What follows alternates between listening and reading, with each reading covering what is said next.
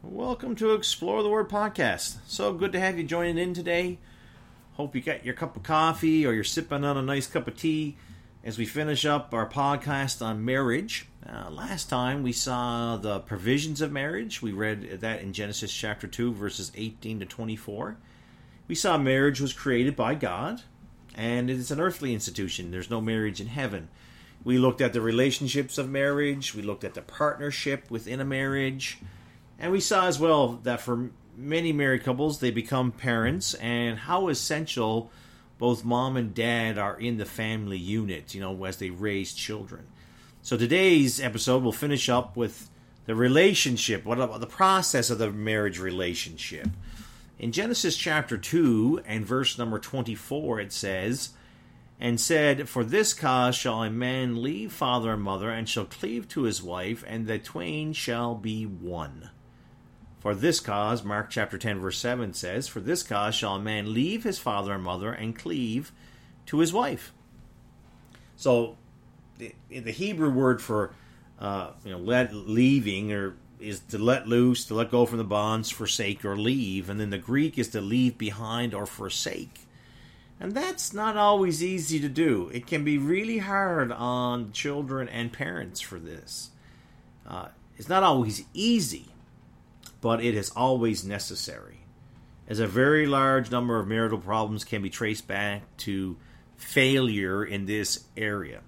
And it usually is the son and mother relationship that has the most issues in this area. You know, you probably heard the term uh, mama's boy situation.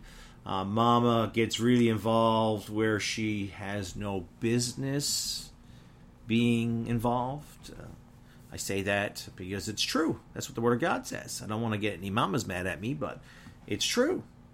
Um, it, it, that new that relationship, that marriage, is between a husband and a wife, not a husband and wife and a mom. All right, it's the two. It's been said the best legacy a parent can leave uh, to their children is roots and wings. I thought that was a pretty good one. The scripture make it clear that leaving, though, is not abandonment we still have the responsibility to honor our parents and provide for them. Ephesians chapter 6 verse 2 honor thy father and mother which is the first commandment with promise. 1 Timothy uh, 5 8 but if any provide not for his own and especially for those of the, his own house he hath denied the faith and is worse than an infidel. So we still have to honor them and help them out the best we can, provide for them if they need provision. Uh, as children who are adults, that that's still our responsibility. Uh, for the married, married, the home is where the spouse is. Okay, home is where the spouse is. The relationship between parents and children can be des- described as temporal, while the relationship between husband and wife is to be permanent. Right? Uh, get married, have kids, and we know that the kids will eventually leave and hopefully start their own family and then they you know start cycle again. Uh, so that that's the part that we need to understand the leaving part, cleaving to adhere to or glue together. Uh, we see that uh, reference in other places in the scriptures, and actually both in Job. Job 38 verse 38 says, "When the dust groweth into hardness and the clods cleave fast together." So it's when you know it, it rains and it gets all stuck together, the big clobs of dirt and then it refers to uh, cleaving, describing the scales of the Leviathan in Job chapter 41. The idea here is that uh, the cleaving, adhering to, the gluing together, that's the permanence of the relationship. It's not halfway, it's all in. You're deliberately choosing to be in that relationship. You've made that choice. So it's not about you, it's about them.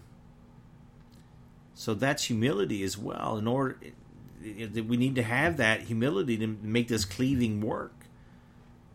The order is very important. You can't very well cleave unless you've already left.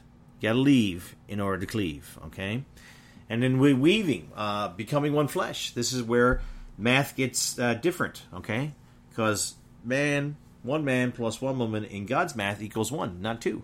All right. Uh, physically, giving of your body to the other. In 1 Corinthians chapter 7, verses 3 to 5, it talks about that. Emotionally, the sharing of feelings, uh, fear, joy, sadness, desires. Uh, the end is, is pretty endless on that one. And then intellectually as well, having common interests and goals, uh, plans. Okay, that, that needs to be there too. If you don't know me very well, I'm a bit of a uh, military history buff. I like that. I like to visit old forts and museums, and I particularly like to do that on my vacation. Uh, my wife, on the other hand, grew up going shopping whenever she went on vacation. And over time, when we went on vacation, we would end up planning both events and enjoying it together. I remember one time we went to uh, New York City and she bought tickets uh, for me and her to visit an aircraft carrier. As long as we did some shopping in stores as we walked to the aircraft carrier, but the idea is that we were, you know, we're we're together, weaving become one flesh. I mean, I'm telling you, 20 years ago, I would never desire to go to New York City to go shopping. That would never would have happened. All right, so you know, the idea is that we're weaving, we're coming one flesh and this is certainly illustrating the children that God gives to a couple. In each child, there's there's there's, there's part of two, right? The husband and wife truly become one, and features of both are united in one person. You, you might have heard on TV or read in the book that marriage is 50 50. Uh, well, I disagree with that. Uh, I think it's 100 and 100. It's all in. We're all in together, okay? That's the idea with marriage. Husband and wife totally committed the permanence of marriage. Permanence of marriage is suggested in the word cleave. You, you, come together. You can't be pulled asunder. In Matthew chapter 19. In Ephesians chapter 5, verses 23 to 32, marriage relationship is used to picture the relationship between Christ and the church, and that's eternal. That's eternal. 1 Corinthians chapter 7, verse 39 says, The wife is bound by law as long as her husband liveth for the husband be dead, she is at liberty to marry to whom she will, only in the Lord. So the idea, the only time that marriage is done is when the one of them, the husband or wife, has passed away. And there's priorities in the marriage relationship. There's commitment. You know, marriage is not a trial. We don't get the trial version, right? It's it's not an experiment.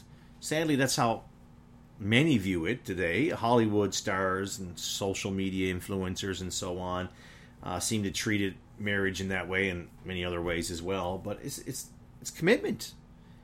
There's confidence. There's a trust. There's a faith. If a marriage is going to reach its potential, there has to be confidence and trust in the other partner. Communication. It has been said that communication is to love what blood is to life, to, to the person. Lack of communication has caused so much chaos and hurt in marriages and families.